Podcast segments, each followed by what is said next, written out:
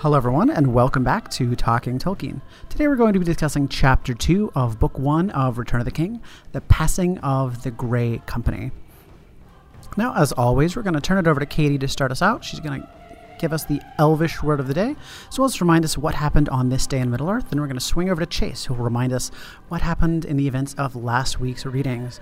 Finally, we'll spend the bulk of today's episode talking about today's reading. Once again, that's Chapter 2 of Return of the King The Passing of the Grey Company. I'm John. I'm Katie. And I'm Chase. All right, so today is Thursday, June 16th. Katie, you want to take us off? Yes, so uh, just a couple days ago on the 14th, in the year 2941, so once again rewinding back to the events of The Hobbit, uh, Gandalf and Bilbo and the dwarves are still resting in Rivendell. Um, and then fast forward on June 14th to the year 3019, uh, Whoa. which is our current events. Oh. our current events in The Lord of the Rings.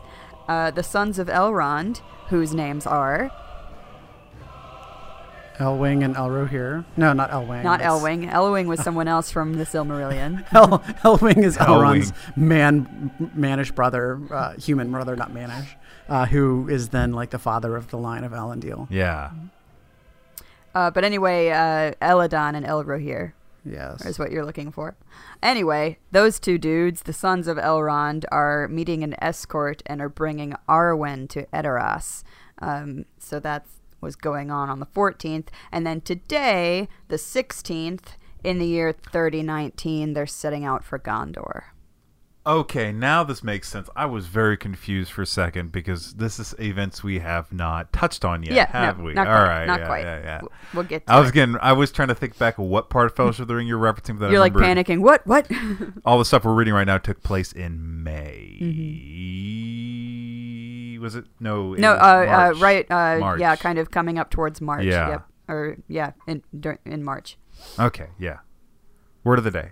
Yes, Elvish word of the day. Uh, so the word that I chose, um, I'm gonna give you two words just because uh, one of one of them is a slight difference to the other, and well, okay. Sh- Shut up, Katie, and just say the word. So uh, the the word that I chose is a Sindarin word. It's an adjective, and the word is Heathrin. Heathrin. Yep, Heathrin. yep. Am I saying that right? I, I mean, as right as you're gonna get. As right. I'm gonna get. So yeah, Heathrin in uh, Sindarin means gray. Oh, I thought it stood for an Oh. airport outside of London. That would be Heathrow. Um, but then I also want to give you another Sindarin adjective meaning light gray, and I wonder if anybody could guess it. Perhaps Heath Ledger. It- I was going to say Mithril. it's very close. It's Mithrin. Mithril. Ah. yeah. So Mithrin meaning light gray. Mithril is the, of course, what we know what Mithril was, and of course, then you know we can go from Mithrin, we get Mithril, Mithrandir. So there we go. Oh, Gray Wizard. Great Yeah. dude. The light, the light gray one. Mhm, Storm mhm. Crown. Yeah. So there's some words for gray for you in the Sindarin language. No way. I just realized. What? You know what? What? What? What? It's like we're flirting. It's like, you know what? um, Smith. Yeah. Mm-hmm. It's like a metal worker is a smith. Yeah. And Mhm. so, Yeah. like, the most important metal is myth. Myth. Ah. Myth, Mithra. Interesting. I don't know if that's intentional. I mean- no, that, that- there's something to It, that. it, yeah, if it's not intentional, it's a nice coincidence. Yeah. So yeah, there we go. there's not a long line of metal workers in my family. Long line of accountants and lawyers. Uh, there, there's a long line of people who sit in the back of boats who do crew and tell the people when to row. I think that I think that Szabo is a. Uh, I think that Szabo means tailor. That would make sense. Actually, I was at the opera a couple months ago and I was looking in the program and there was somebody who's like credit with hats and her Mhm. name was Zsuzsa Szabo. And I was like, Mhm. that's the most Hungarian I name mean, I've ever heard. Szabo, yeah, S C yeah. A B O, really, but yeah, um, but yeah, there you go. All right. Well, Chase, you want to remind us what we talked about last week? a lot happened last week. So much exposition happened last week. So I'm John not said gonna, Merry instead of Pippin like a thousand times last Yeah, week. yeah. I, I'm I'm hoping some listeners will catch on to a little thing I threw into the podcast for last w- Yeah, for, for tell- last week. tell us if you counted how many times John said uh, Merry when he meant to say Pippin last it's a week. drinking Um, game. you, you'll get a prize. so so basically i'll summarize it as this gandalf and pippin make it to minas tirith they meet with denethor son of Ecthelion, which is something that we thought was cool uh, who is primarily focused on the death of boromir then gandalf leaves pippin I almost said I, I almost said You Merry almost right did then, it. yeah. And then Pippin, who's now joined um, Denethor's. What exactly did he join? He's just like in his service. That's basically it, right? yeah, he basically, you know, swears his service to, Yeah. to the Lord Denethor. And then he gets shown around town and some st- exposition happens about you know Gondor and Minas Tirith and then later on that night Gandalf shows back up and he starts talking about how like the dawn is not going to be very you know dawn and stuff is not coming and Pippin's like I'm so scared right now. I don't know what's mm-hmm. happening. Yeah. war is coming basically And that last bit that you said about the dawn, I want us to just keep that in mind as we read, as we discuss today's chapter, and then as we move on to chapter three. So think about the the dawn and how Gandalf said it's not coming. and if you were like me you expected to start this chapter off with Gandalf and Pippin and no Well, we do start the chapter with Gandalf because the first word is Gandalf, but the rest of the line Oh, is Gandalf true. was gone. Yeah, Gandalf. Gandalf is gone. you yeah. know what I mean I know. I like being We- pedantic. we interacted with some people we've not seen in a very long time Right. So uh, we we're, we're now going to switch perspectives. We caught up with Gandalf and Pippin in the last chapter, and this chapter we're going to catch up uh, a little bit with Theoden, but mostly with Aragorn, Legolas, and Gimli. A little bit with Theoden and Merry, I should say. Um, so yeah, they're uh, as you know, as we had last left them before our our big break. Um, they were re- parting from Isengard. Where were they heading again? I was a little confused about that. I- Well- I, couldn't remember if they were heading towards Edoras or were they headed towards Helm's Well, Deep. they went from Helm's Deep to Isengard, so they're going Yes. go, to go back to Helm's Deep and then And to then to Edoras. Edoras. Right. Okay. Yeah. Yes. So uh, basically, they're they're setting out from Isengard, and Aragorn kind of gives a very cryptic message. I feel like every now and then Aragorn takes a page out of uh, Gandalf's book. And I mean, you know, not not necessarily quite Yep. to the extent, but this is this Yep. is a pretty cryptic cryptic little message that he gives to Gimli and Legolas and Merry, and basically says uh, he it's it's it's his path to go to Minas Tirith by but by some uh, much darker and un like to be determined path. Is this him already? Because, I mean, is this him um, automatically understanding what's going to have to happen next within this chapter? Well, he, he has an idea, but then something happens that makes him understand. exactly. Okay. So, you know, they're at Isengard. Marion, or uh, I mean, Gandalf and Pippin have left, and they're leaving Isengard, and they're writing, and then all of a sudden, uh, someone comes up and says, "My lord." There are horsemen behind us. This is to, to Theoden. Uh, there are horsemen behind us as we cross the fords. I thought that I heard them. Now we are sure they are overtaking us, riding hard. Yeah. So, um, and of course, that would you know, again, these are this is a group of people who are about to overtake the Rohirrim. So uh, that's got to be something quite. You guys got to be badass, big deals, right? And Head honchos. you know, possibly also a threat because as as we learn coming up, nobody rides in this land but the mm, but the Rohirrim. So And they're like, "Stop! who goes Who there? are you?" And like, "We're trying to get to Rohan." Well, you made it to Rohan. It's like we got to Well, talk to and- Aragorn.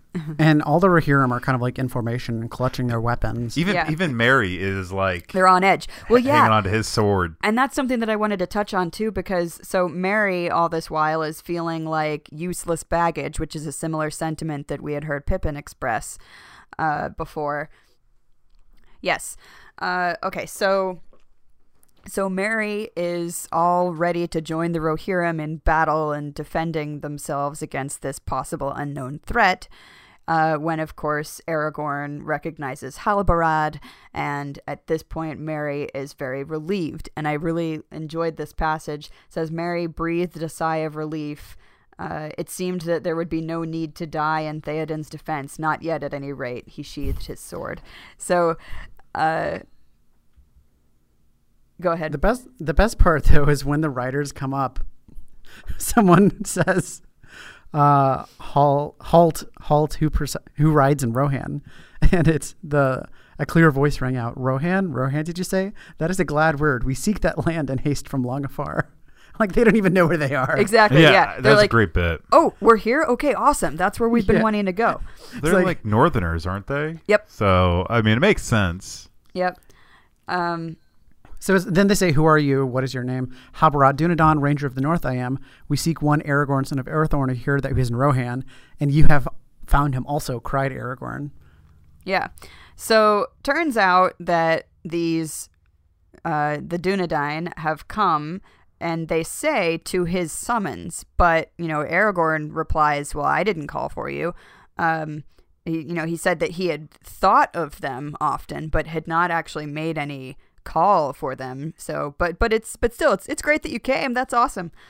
Um, And also, we have two special guests, right.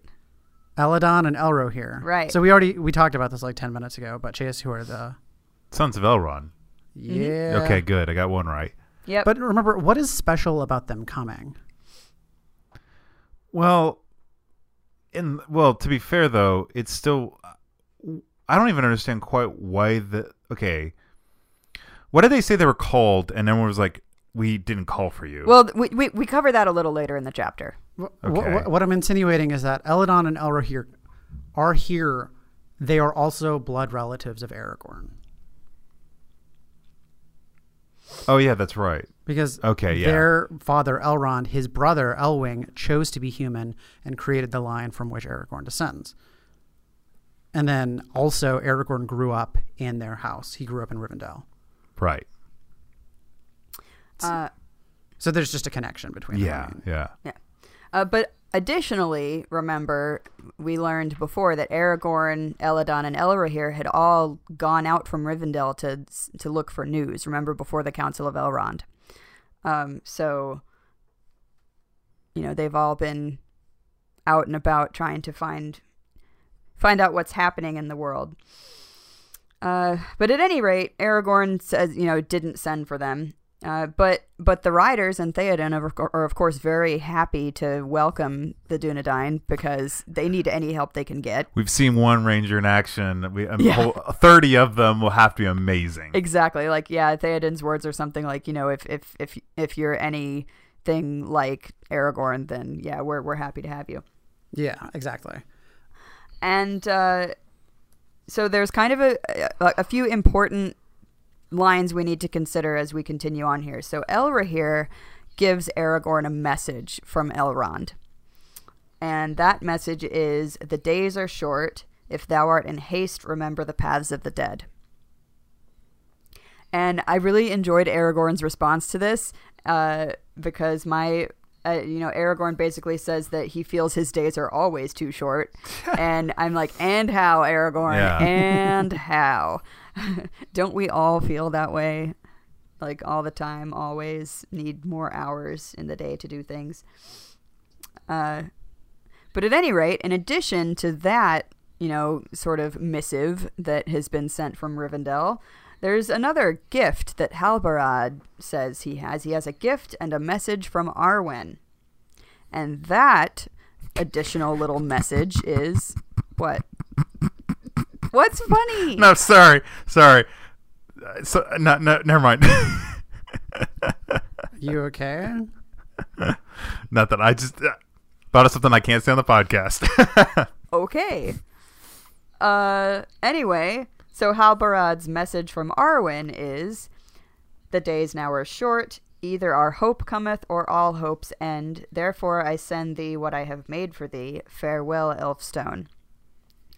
And so Aragorn instantly knows what this gift is and tells Halbarad, You hang on to that for a while.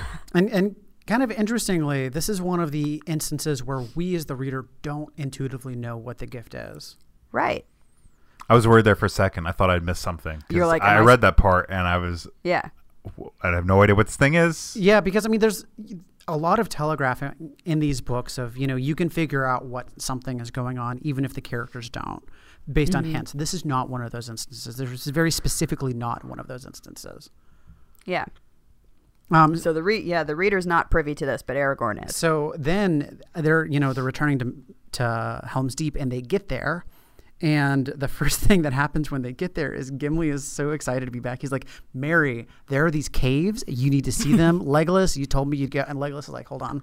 I told you we would come back at a time of peace. We do not have, we do not have time to see the caves. Like, That time has not come yet. And we had like a big battle right here, and and and and and and I beat you, forget his name. Legolas. yeah, I beat Legolas at Yeah. this thing, and yeah, And Merry is kind of glad to be tagging along with Legolas and Gimli for a while because, again, as I said earlier, much like Pippin had expressed, Merry is feeling useless. yeah. So, um, there's kind of this great bit where Legolas and Gimli are sort of remarking on the Dunedain, and um, they kind of figure out who actually sent this summons, uh, because they, you know, they say that they that the Dunedain came because they had this strange summons from Rivendell that was Aragorn has need of his kindred, let the Dunedain ride to him in Rohan. And so they're kind of thinking, well, was it was it Gandalf? That that should, sh- had to have been Gandalf. And Legolas is like, no, no, no, it was Galadriel. Ah, So yeah, they figure out that you know, remember when Galadriel kind of was invading all of their thoughts and uh, learning their desires. It was one of their desires to to to have help. and that sent them off for them to r- arrive as they are now. Yeah, Interesting. Yeah, it was actually Gandalf, or not Gandalf. It was Gimli who realized was like, "Oh yeah, she can read minds." yeah, yeah, yeah. Oh yeah, she reminds. and goes on a diatribe about how awesome she is again. Okay, you just said she can read minds, and I instantly went to that line in Zoolander. You can read minds. I'm sorry. So anyway, Stupid, stupid aside. they actually don't spend a lot of time at at uh, Helm's Deep, and they're getting ready to go back to Edoras, and everyone's getting together, and Theoden is like chit chatting with Merry. Uh, actually, they're having a big dinner, and Theoden's like, "Come, Merry, I made a, a spot for you here at the table. Uh, eat and drink, and let us speak together while we may, and then you shall ride with me." And Merry is like super excited. He's like, "What? You're including me? Like we just met." And also, he could get to be useful. because I prepared a pony for you, Merry, and he's as good and strong and sturdy as any horse that the Rohirrim ride. But this pony is like perfect size for you. Yeah. his Name is Ponyfax. Pony facts. now I want a pony named Pony. This Facts. pony's name is Fatty Lumpkin. Yo, guys, remember Fatty Lumpkin? We do remember Fatty Man, Lumpkin. I miss I miss Fatty Lumpkin. but alas, this is not Fatty No, it Lumpkin. is not Fatty This is Lumpkin. a, a, a pony of great worth at any rate. though. yes, Yeah. But um, but of course, yeah, this pleases Merry quite a bit because you know, again, he's he's going to be useful now. Um, and so in return, what does Merry do? But much similar to his best pal, uh, lays down his sword and offers his service to to the king, to King Theoden. yeah. I found that interesting that these two, both these chapters, kind of s- within They the have, first they have half, similar elements. do do that. They do that. yeah. And uh, Merry then says, after Theoden accepts it, Merry says, "As a father, you shall be to me."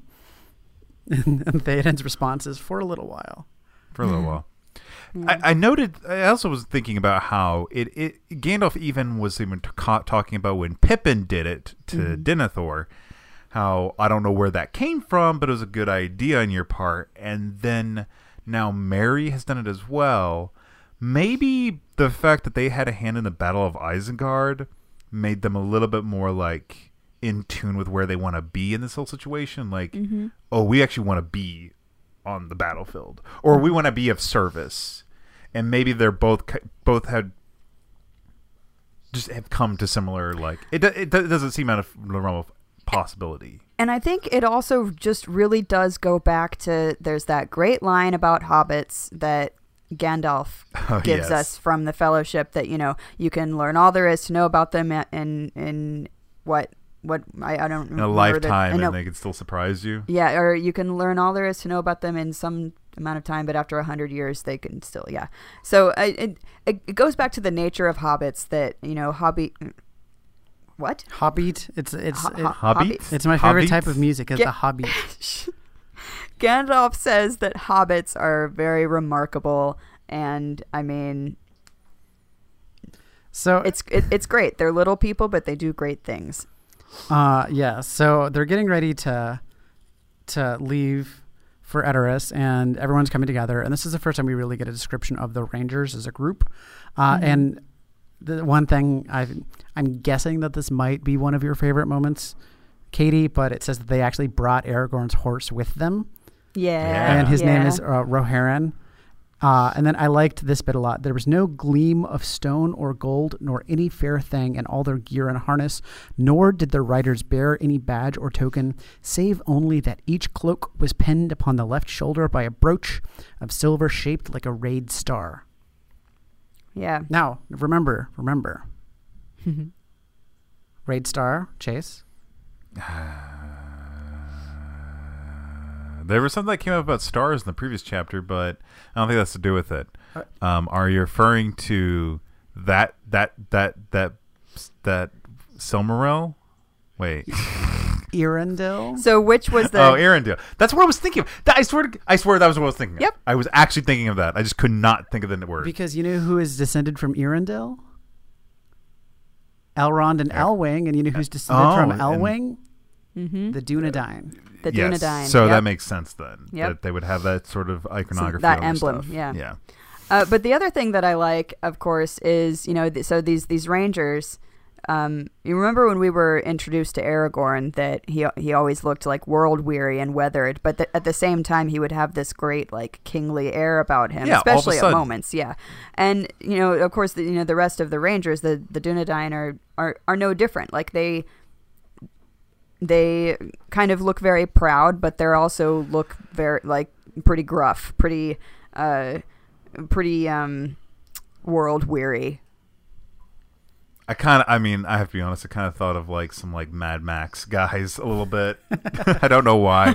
So one thing we kind of glanced over until now is that during the time that they've been at Helm's Deep, when they were, you know, Merry was feasting with the king, Aragorn was nowhere to be seen, Yeah, and uh, it says when he came out, he did. He's like the next morning, he seemed several years older. yeah, Um, Well, And- he didn't sleep all night or something like that either. He just Right. stayed up. and yeah. Merry especially remarks on how like he sees several years more of age in Aragorn, and that Aragorn looks just utterly spent and pretty grim. And then, uh, you know, they're getting ready to head out, and Aragorn's like, Yo, Theoden, how long until you get here? Mm-hmm. and Theoden gives like an estimation. And Aragorn's like, Great, I don't have that much time to spend. I have mm-hmm. to take the paths of the dead. And everybody's like, What? And are you Aragorn's like. Oh, yeah, by the way, when I was locked up last night, I I was looking into the stone. And everybody's like, "Oh my God, Aragorn, are you okay? but Like, you- did you battle with Sauron?" And Aragorn is like, "Not only was Sauron not expecting me, the fact that I revealed himself to him in such a way is actually he's kind of scared because he knows what my grandpappy Isildur did. Al- Grandpappy, no, no, no. also, also, nay, my friends, I'm the lawful master of the stone, and I had both the right and the strength to use it, or so I judged. The right cannot be doubted. The strength was enough, barely." So this is again another one of those moments where Aragorn's like, "Do you know who I am?" Yeah. do yeah, you dude. know who I am?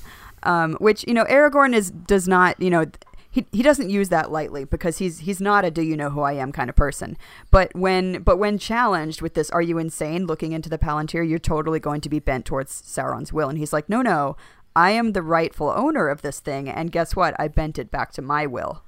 Um, which remember we had talked about before that Sauron has taken the Palantiri and sort of been, corrupted them as he's done with other things uh, that were oft, often established by the Numenoreans long, long, long ago.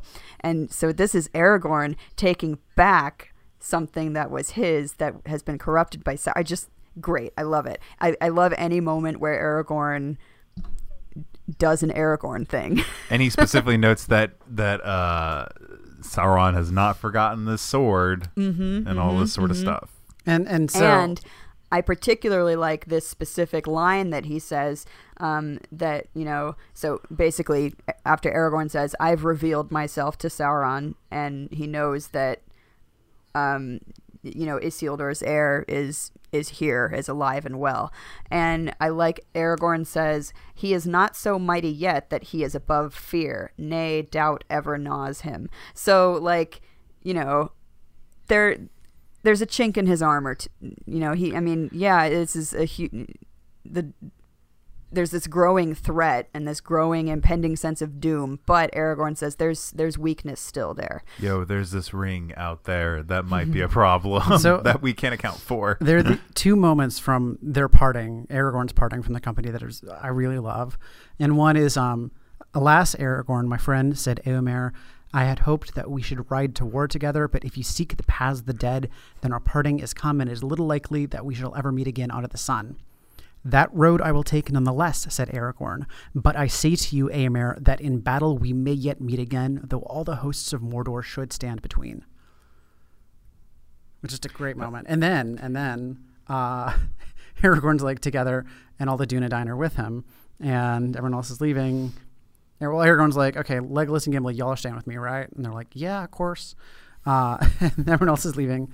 Um, and Aragorn says, There go three that I love, and the smallest not the least. He knows not to what end he rides, yet if he knew, he would still go on. A little people, but of great worth, are the Shire folk, said Halbarad. Little do they know of our long labor for the safekeeping of their borders, and yet I grudge it not. Yeah, so again, there really nice touch of people appreciating the the Shire folk, um, and and feeling that they have great value.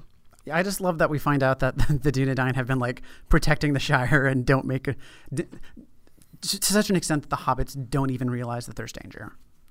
Yeah, Yeah. that's allowed them to flourish is this like spot of untouchable kind of innocence in a way. Because that's so important, is it not? Oh, yeah, you know yeah. That I mean that it, yeah.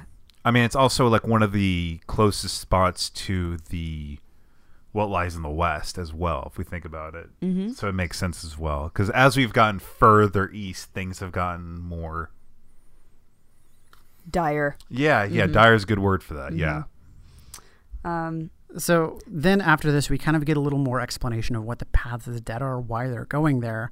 Um, Aragorn basically says it would be ten. It's uh, ten days until Minas Tirith gets sieged. Uh, no. Well, wait. Um, he, well, he says so Aragorn says that he he has foreseen this huge peril that's coming t- towards Minas Tirith. That's coming from the south. Yeah, and the city And could that- only hold and- out for ten days. Yeah, and that what will happen is that defense will be drawn away from the city, and then the city will fall. Yeah. So, uh, and then it will be lost. And since Aragorn doesn't have any reinforcements to send, he will go himself. And the only way, or not the only way, but the quickest and best way to go there is through the paths of the dead, which everyone has said, Aragorn, that's a fool's errand. You go to your death. Um, because then after he says But- after he says the best way is the path of the dead, it says the path of the dead, said Gimli, it is a fell name and little to the liking of the men of Rohan, as I saw. Can the living use such a road and not perish? And even if you pass that way, what will so few avail to counter the strokes of Mordor? But yeah, so Aragorn basically replies that, well, the heir of Isildur can use the paths of the dead, should he so choose, uh, should, should he deem it necessary. And additionally, remember that Elrond's sons had given him this message bid Aragorn remember the words of the seer and the paths of the dead. So now we get this great interlude where we bring back once again the importance of legend and kind of and song and how really like Aragorn is ultimately rewarded by knowing this bit of legend and history. Uh, and he basically tells us about this prophecy that was given by Malbeth, the, the, the, the sorry, Malbeth the seer. And uh, so it's all about these people that are referred to as the oath breakers. And uh, it says that the heir of him to whom the oath they swore will summon them. And uh, Aragorn then goes on further to explain what that all means. about how Isildur asked for the people in this mountain area but for help Mm-hmm. to, to to fight Sauron, but if they didn't show up, they would be cursed. they would be cursed. If they did manage to succeed in this fight, and that was the interesting part of it for me. It wasn't just that Isildur cursed them for just not showing up, but if they didn't show up and we still succeeded, it's like like you swore an oath. but you swore an oath and we're going to hold you to that and Mm-hmm. they've remained here to some capacity it's not Because, well, they like when they broke their oath, they withdrew to the mountain to hide, and then they all just kind of Yeah. died and stayed there. yeah, but they died without um, true Release. Re- yeah, yeah, exactly. Um, so yeah, Aragorn kind of explains this whole whole bit of how these uh, the the oath breakers have been now kind of bound and not given their eternal rest. so now i got this stone i got this sword i'm there for Isildur. let's go do this thing So yeah, The, the stone being the stone of Erech, which Isildur made them swear this oath on. right. Um, so off they go, and uh, they stop off first at Edoras. And uh, Eowyn greets them, and she's happy to see them, but of course, particularly happy to see Aragorn. yes And Theoden's not there yet, as we would expect, and so Eowyn basically so asks what's what's happening, and Aragorn says, "Well, I'm going to go to the Paths of the Dead," and Eowyn's she's like, like, no uh, n- no, no no no no no please, please don't go." Are you doing that cat video chase? yeah no no no no no no no no no Uh, and basically, Aragorn will not be dissuaded. He's he's made up his mind. He's going to the paths of the dead. Um, and uh, he says, you know, he he's not forcing anyone to go with him. He says they they will choose to go of their own will. And then there's this um, great great exchange between Aragorn and Eowyn, and Aragorn basically says, you know, if her if he were really to follow his heart, it would be to Rivendell. And Eowyn kind of pauses and thinks about thinks about this and sort of gleans the meaning behind that. And then she asks Aragorn to go with him. And he's like She's restless. She wants to see battle. She not to be stuck here and, and, and feel useless herself. And, you know, because she is a shield maiden after all. Um, and then Aragorn reminds her that she was chosen to rule in Theoden's stead and that she has this duty to her people. And now comes one of my favorite passages out of the entire book, uh, and that's Eowyn, um, you know, on on on being a woman, basically, um, and resenting. I have it bookmarked, so if you don't mind. Yeah, go ahead. Uh, so Aragorn's like, you know, you're you're being valiant by staying. And she answered, All your words are but to say you are a woman and your part is in the house. But when the men have died in battle and honor, you have leave to be burned in the house, for the men will need it no more. But I am of the house of Eorl, and I am not a serving woman. I can ride and wield blade, and I do not fear pain or death. What do you fear, lady? he asked. A cage, she said, to stay behind bars until use and old age accept them, and all chance of doing great deeds is gone beyond recall or desire. Yeah, it's such a good bit it's That's it's so good. It's so great. Well, it's so great. And then Aragorn's like, But you're the one who told me not to go because it's perilous. And Yeah. she says, You know, so may one counsel another, yet I do not bid you flee from peril, but to ride to battle where your sword may win renown and victory. I would not see a thing that is high and excellent cast away needlessly. Nor would I, he said. Therefore I say to you, lady, stay, for you have no errand to the south. Neither have those others who go with thee. They only go because they would not be parted from thee, because they love thee. Love thee. Then she turned and vanished into the night. I loved this bit because we have two very well developed characters mm-hmm. and they both have a point. they both have perfectly valid points. Yeah. completely valid points and in the end I mean cuz the next day they wake up they they eat breakfast, and then she's she's already ready to go, and she's like she's like seeing them off, but then she's like, "No, seriously, take me with you She, to do this." She's begging. she's begging. Yeah. Um, It's nice that we. It's she- nice that we finally get a woman who's a character. It kind of sucks that we had to wait 767 pages for it. Yeah, that's true. Uh, and And Aragorn refuses. He says, I, I can't because I don't have leave from Theoden or from Eomer. And then I really like the, you know, the follow up to that that, you know, it says that basically anyone who knew Aragorn would see the pain in his face because he wants to let her go. and he he basically they basically like right away like in this in this fashion that is like he's he's riding away because he doesn't want to he doesn't want to talk anymore because he feels like he'd make a mistake. Mm-hmm. Yeah. Um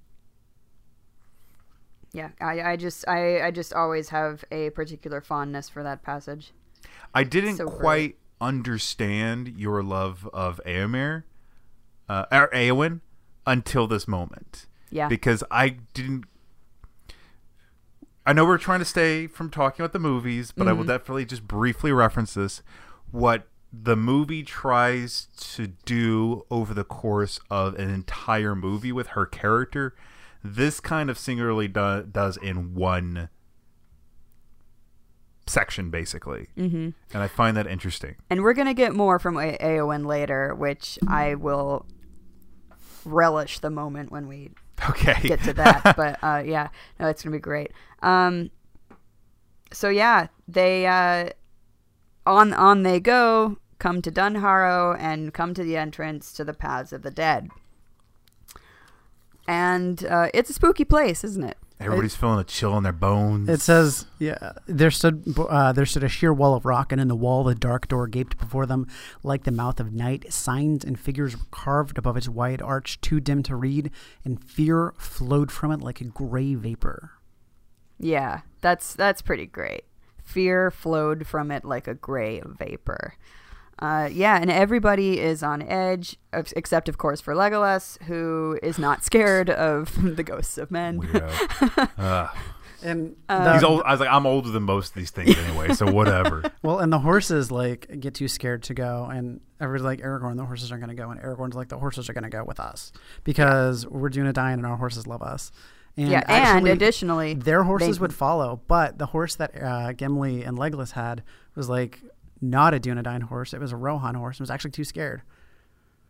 But but Legolas sings to him and calms him, and he follows him. And, but additionally, they need the horses because when they get to the other side uh, of the mountain, they, they, they need they need to be fast. So anyway, but anyway, um, there's uh this, but I but I really liked that. That was a nice touch. Um, the the you know basically Aragorn says the horses are braver with because of because of their love and devotion to their masters, which I I always think is just such a great touch with. Uh, And the relationship between horse and rider. there's an amazing moment where like they're going in, and Gimli's afraid, and Yeah. Gimli's like, "Here's a thing unheard of: an elf will go underground, and a dwarf dare not." With, yeah. With that, he plunged in, but it seemed to him that he dragged his feet like lead over the threshold, and at once a blindness came upon him, even upon Gimli, Gloin's son, who had walked unafraid in many deep places of the world. yeah, there's this great moment where Gimli's like, "This will never do. Nah. I cannot allow an elf to uh, to, to to out mountain me." a lot of stuff that Gimli has done is for bragging rights, and it's always great. It's it- yeah, I would say He's it's noble, yes, but there's a lot of things in there. It's like, oh man, I don't want to do this, but I really should because I will never see the end of it. Yep, you'll never live it down, and it's also still really part of this ongoing contest between Legolas and Gimli. I think we have to say.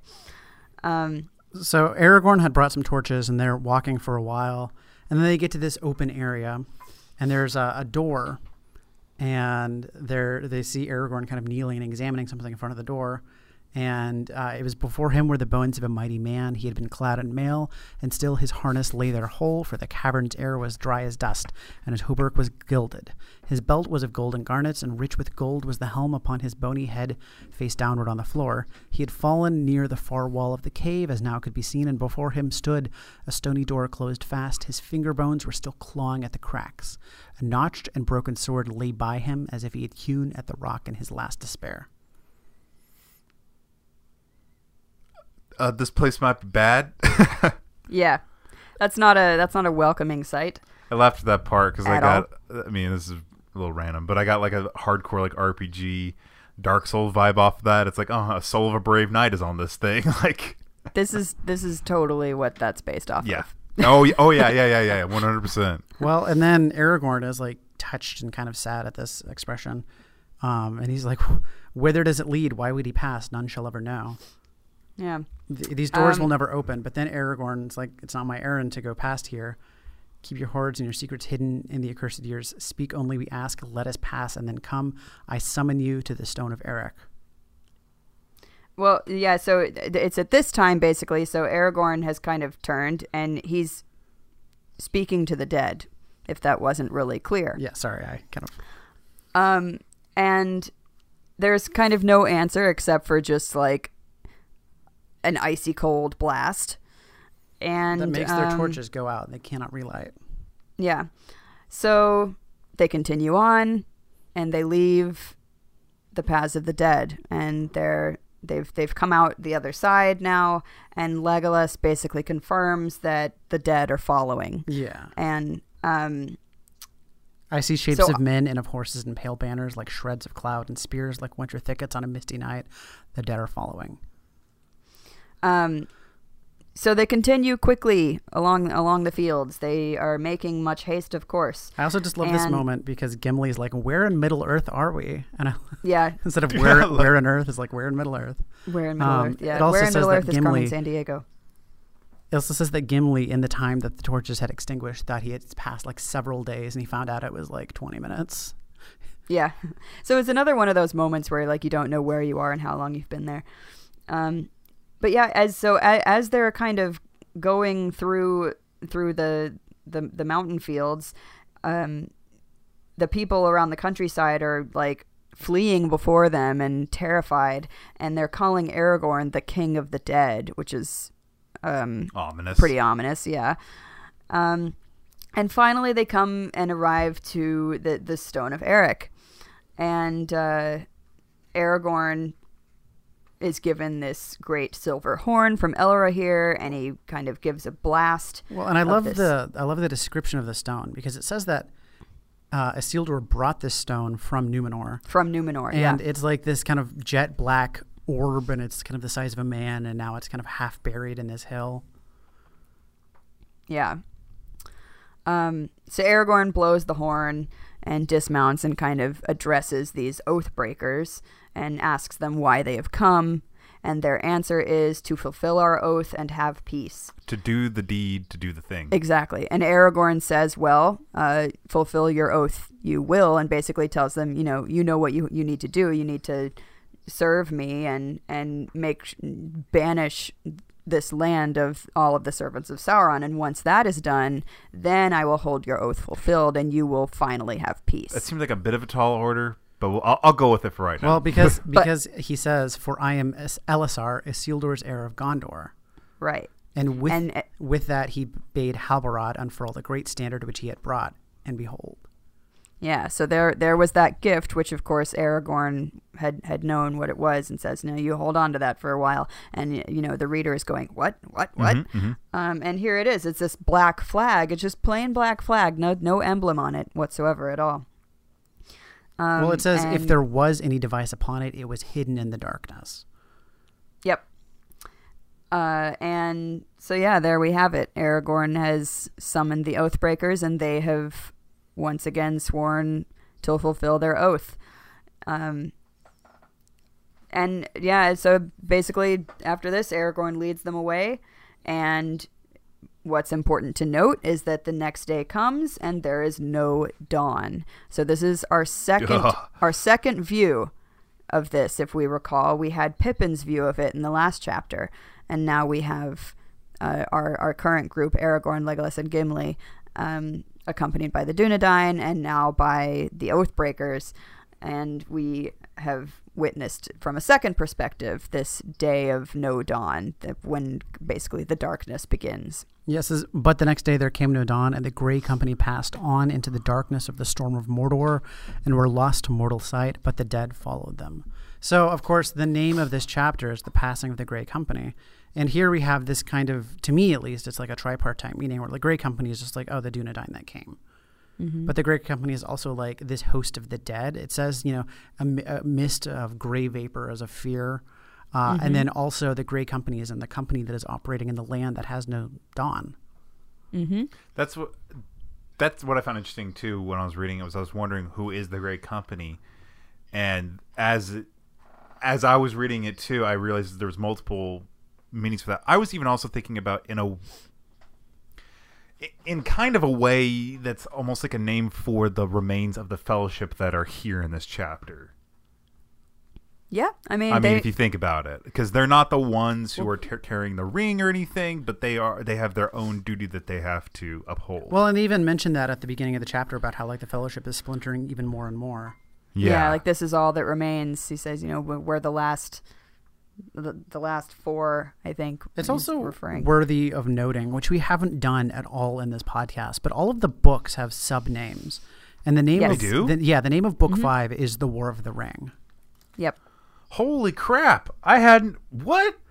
Really? Yeah, Well, and uh, if if you recall, Tolkien actually wanted in uh, volume three to be entitled all together the war of the ring because he felt it was less spoilery than the return of the king but um but yeah this particular book book five is the war of the ring so Yours doesn't have that. book one. it doesn't Mine al- it, doesn't have it it. doesn't always say that it, you, i mean you you can look and see Oh, so this Yeah. is like a. This is like a. This is like a. Not a what. so It's not as well known as it book be. one is the ring sets out. Book two is the ring goes south.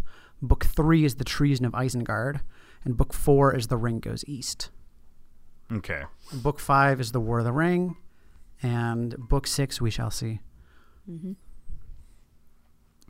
Party. books Ring party. um yeah All right. Well, Hobbit party. do we have anything else to touch on, or shall we move into our favorites? Unexpected party. That's what the last book's called. That'd be great. Uh, um, I, I've I've already touched on everything that I wanted to highlight in this chapter, particularly that we have our second perspective of the darkness beginning, and also that really great um, re- recurrence of the importance of like myth and legend. yeah. Also, so we've seen the Gondor side, the armies at Gondor, mm-hmm. Except for Faramir, which still weirded me out uh, that we haven't seen Faramir yet. Mm-hmm. And now we've got this army that's coming in. The how do you pronounce their name again? The Du Du Du Dun- Duodyne. the Dunedain. Dunedain, and this army of the dead, uh, army of darkness, uh, coming in from one area, and then my guess is the next chapter, and I haven't looked ahead at all. The next chapter is about Theoden and the Rohan side, right? Mm-hmm. Okay, that's what I assumed. So we're gonna see them coming in and pushing up, heading towards Gondor. We'll see. Maybe okay. I just feel like we're seeing a lot of like strategizing and movement of armies. in this Again, yeah, chapter. there are a lot of moving parts as this story continues, and we're being kind of caught up with most of them as we move forward. Yeah. Um, so with that, Hold on, I'm looking at a timeline right now. This is yeah, this is as I thought. So, this is March 9th. yes, This is the dark day. So we've seen it yesterday or in last week's episode we saw it from Gandalf and Pippin's perspective. Today we saw it from Aragorn's perspective. mm-hmm, But we saw it in the last book from Frodo's perspective. mm-hmm. That's true. You remember when when Faramir Wow, had released yeah. them and they yeah. they were going up that hill and it was called a hogback of land and there was no sun. Yep. That's that day. This is when it, it March 9th what happens is Frodo reaches the Morgul Road. Ah, this is another Cha- aspect of my nerdiness. that I was gonna say in. Chase's brain is Oh, like I love continuity like this. mind blown right now. Ah. Yeah. Yeah. So with that, what were everyone's favorite parts? Mine honestly is this like intimation that the the black standard that Aragorn has, like there's more to it than meets the eye. Like if you put a black light under it, you would see more. Like a hotel room. Be- Ugh, well, no, no. because it, it says like if there were any device upon it, it was hidden in the darkness. And like this is something that Arwen made. Like an elf doesn't make something and it's just a black sheet, you know? Right. Yeah. Yeah. Like there there's markings there are markings on this, there's some kind of magic on this that that invokes the dead but the living cannot see. Also, I really like that because once again, you know, I mean, we could totally compare Aragorn to that. You know, that's I, I, once again, there's more to this than meets the eye. That's one of the running themes that we see throughout this entire book. There's more to things than meet the eye. There's more to things than meets the eye with that flag, with Frodo, with Aragorn, with Gandalf with too. Gandalf, with so so many important pieces in this story. Things are not as they seem. Yeah. And what I really like about this too is it also kind of highlights the extreme interdependence of everybody working on on the on our side. Right. Like nobody actually really is going alone, even though like maybe at this point Frodo and Sam are isolated, but they're all operating as part of this kind of network of people coming together. Right. Um, my favorite part out of this chapter, besides, of course, Aragorn once again revealing himself as the heir of Isildur and using that to, to do something pretty great by summoning this army of the dead, um, is that line that Aragorn says about Sauron after um, after having looked into the Palantir that uh, that I made mention of earlier that he is not so mighty yet that he is above fear, nay, doubt ever gnaws him. And I think that's I, I just really liked that a lot. Um, and we, you know we had Arwen's message earlier saying you know like maybe maybe hope is failing maybe maybe we still have hope holding out and I think that's a, a parallel to that line. Yeah.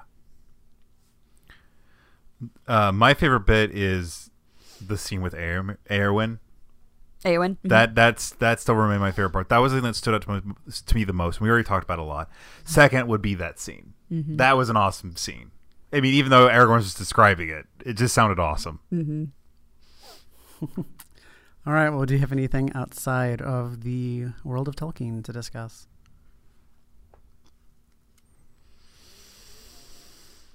I've played a lot of Overwatch. That's all I've been doing in my spare time. I have to be honest. Um, for me, actually, it's it's related in that I don't know if I've mentioned this before, but the Smash Brothers scene at my office is like hyper competitive. Oh no! Like I literally play an hour of Smash every day. oh my! and yeah, and so I've been trying to get really good to the extent that I've actually been looking in st- like the statistical rankings of characters, and it turns out that most of the characters I've historically played are really lowly ranked. Like I love Zelda, turns out she's like last place basically. So I've picked up Rosalina and Luma, who are currently ranked third of all the characters in Smash Brothers, and I am kicking some serious butt with them. Know, I, I really, really had to teach myself how to play Smash Brothers through a different paradigm, but I have become really, really good with them, and I'm very excited. So if anybody wants What- to play me on Smash Brothers, just shoot us an email. what version are you? Is it was it Wii U? Yeah, we play Smash Four Okay. because you can do eight player. Oh, okay. Although we also have a CRT set up with Melee for people who are into that scene as well. Uh, the only- I, I also just four stocked my manager. like I beat him and I had four stock remaining. wow. Yeah, so I I mean the only uh the only character that I've actually cared about or actually got any good at in Smash Brothers was Snake. So which they removed. yeah, which they removed. I think the the second I would probably fall into is probably I don't know. I don't I don't I don't play Smash Brothers. The only other thing I could think of is you know what's a good movie? Hmm. Star Trek: The Motion Picture. That's Yeah. a great movie. I watched that again recently, and that's a good movie. Or everybody's little- wearing pajamas that look like a froyo twist. That that that's dumb. All the costumes are dumb except George Takei works it. Beca- yeah. George Takei can work anything. He really works it. He does it well. And also Spock's outfit is awesome as well. But what I like about that movie is because after Wrath of Khan, which I also watched recently, all of the Star Trek movies kind of start feeling like they have the same formula, which is good. Things need formula and structure. But I like that motion picture because it feels so off and different compared to those. It feels like how 2001 felt, which is it felt like a science fiction novel was barfed onto the screen. yeah. You know, Speaking of Wrath of Khan, I might have discussed this a month ago. I don't even remember. I recently rewatched it. I mean, I, I appreciate Wrath of Khan, but it's never been my favorite Trek movie. Star Trek Four, clearly. Um, yes, yes, that's the right answer. But I recently rewatched Star Trek or Wrath of Khan, and I realized it was the first time I'd watched it since Leonard Nimoy passed away. And by the end, because I totally just I was like, oh yeah, I'll put Khan on. I like had kind of not remembered what the end of that movie was, and by the And, end, it's like yeah. starting to affect me now. You can hear my voice, but I was just Mhm. like freaking sobbing because people die. Yeah. you know, like I know. It's it's, it's a weird thing. Like I watched I watched it and I watched motion picture. while I was cooking dinner yesterday, and then while I was eating dinner, I was watching uh, Wrath of Khan and had a s had almost the exact same sort of experience, which was like when he's giving that whole speech at the end, where he's doing like the needs of the many outweigh the needs of the few, and he says the part that got me was when he says to Kirk, I have, I will been- always, yeah. I Yeah. have been and always will, be, your, friend." Uh, And they they hold their hands Yeah. up to the glass and yeah, can't handle it. and and Shatner just has this great moment where I always feel like Shatner's always like gets a lot of flack, but he in certain in in that moment he is perfect where he's just kind of just he's not even looking down at Spock's body. He's just kind of just staring straight. Yeah. He doesn't know what to stare at, and then he notes that when he's giving like the funeral later, and he talks about like how out of all the souls I've ever encountered, he was His the most, was the most human. but he he pauses. yeah, I know. And and like Shatner almost like cries right there. I know. And then he says the most human, and he and his voice cracks. It's like that's I'm crying right good. here. That I, I can't deal with this. Yeah, I'm I'm I can't watch it yet. and then I watched Search for Spock this afternoon while I was getting ready for the podcast, and that movie's a goofball.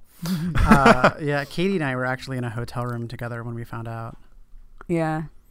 Oh yeah, that I was actually someone was somebody had uh, reminded me again that uh, about that um, a couple days ago. It's like that was over a year ago, and I couldn't believe that that was I over a year ago that he passed away. Uh, same with uh, Christopher Lee. Yeah. that's we're coming up. That was almost a year ago. So still not real. sorry to Uh, end that on like a low note, and then come over to you. Well, okay. Well, I don't know. I, I, I will try to be more cheery. Um, I, I've, I've I've had a very busy week because I am uh, babysitting uh, one of our friends' dog, and uh, so yeah, my week has been busy. So I guess I don't know. My favorite thing is that I I, I don't really have a thing. Is I guess time. I what It's puppy time. puppy well yeah puppy time but also i'm like just so exhausted that i don't know but um i so i started re i re started rewatching 30 rock again for like the up umpteenth time because i don't know that's what i do um oh you know what no you know what my favorite thing from the week is is the the dinner that i have not yet cooked for myself what? that I'm uh, gonna cook as soon as I leave this because I'm you get home. so hungry. You're so but it's hungry. I have I have I have a red cabbage and I'm gonna make like r- red red cabbage steak basically. You just Oh, slice just slice off. slice it Oh, off, wow. great big slices of it, and put that in the oven with some olive oil and spices, and off I go. I was gonna compare it to a wedge salad, but wedge salad's kind of different. No, it's gonna be like roasted and delicious. Nice. Uh, you know, I've never understood a wedge salad. It's my it's honestly my favorite kind of salad, but that's because I'm my dad's son. Because you gotta I am work Chase, for son of Randy, and he and he loves a wedge salad, and so do I. So All right. Well, this is not our cooking podcast. That is yet to happen. that, that very conceivably could happen, but not not here. Katie, you wanna you wanna play us out?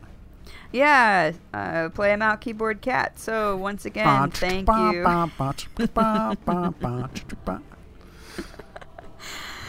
But in all reality, thank you once again to our Patreon supporters for helping us out uh, with any amount of money that you donate to us. We really do appreciate it so much. Thank you once again to Tariq Ignatius Pendergraph, Devin Mann, Ariel Alm, Brian Osborne, Anna Dunlaney, Ji Hua, Kyle Thompson, Michael Smith, Mike Williams, Jacob Verma, Ben Goldstein, Madison Roberts, Aaron Crawford, Benjamin John Macy, Avon McMaster, and Micah Laney. All right. And next week, you can join us where we will be reading and discussing chapter three of book one of Return of the King, The Muster of Rohan.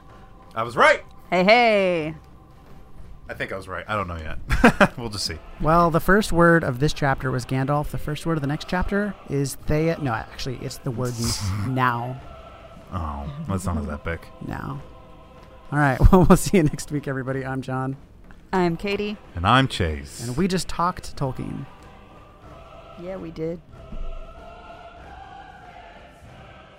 Thank you for listening to Talking Tolkien. You can find us online at talkingtolkien.com, and you can send us an email to the professor at talkingtolkien.com. We do our best to respond to each email, so please let us know about your thoughts, theories, and themes you'd like us to discuss in the show. We are also Talking Tolkien on Facebook and Twitter, and we love hearing from you. If you're not already a subscriber, you can find us on iTunes and Stitcher. We would particularly appreciate it if you would give us a rating on iTunes, as it really helps us to show up in searches and reach a new audience. We also have a Patreon page where you can donate as little as $1 per month to help our podcast grow. Through your generous support, we've been able to purchase many new pieces of equipment, helping us bring you a better sounding, more professional podcast. Nothing makes us more excited than a new pledge, and we greatly appreciate all the support we've received so far.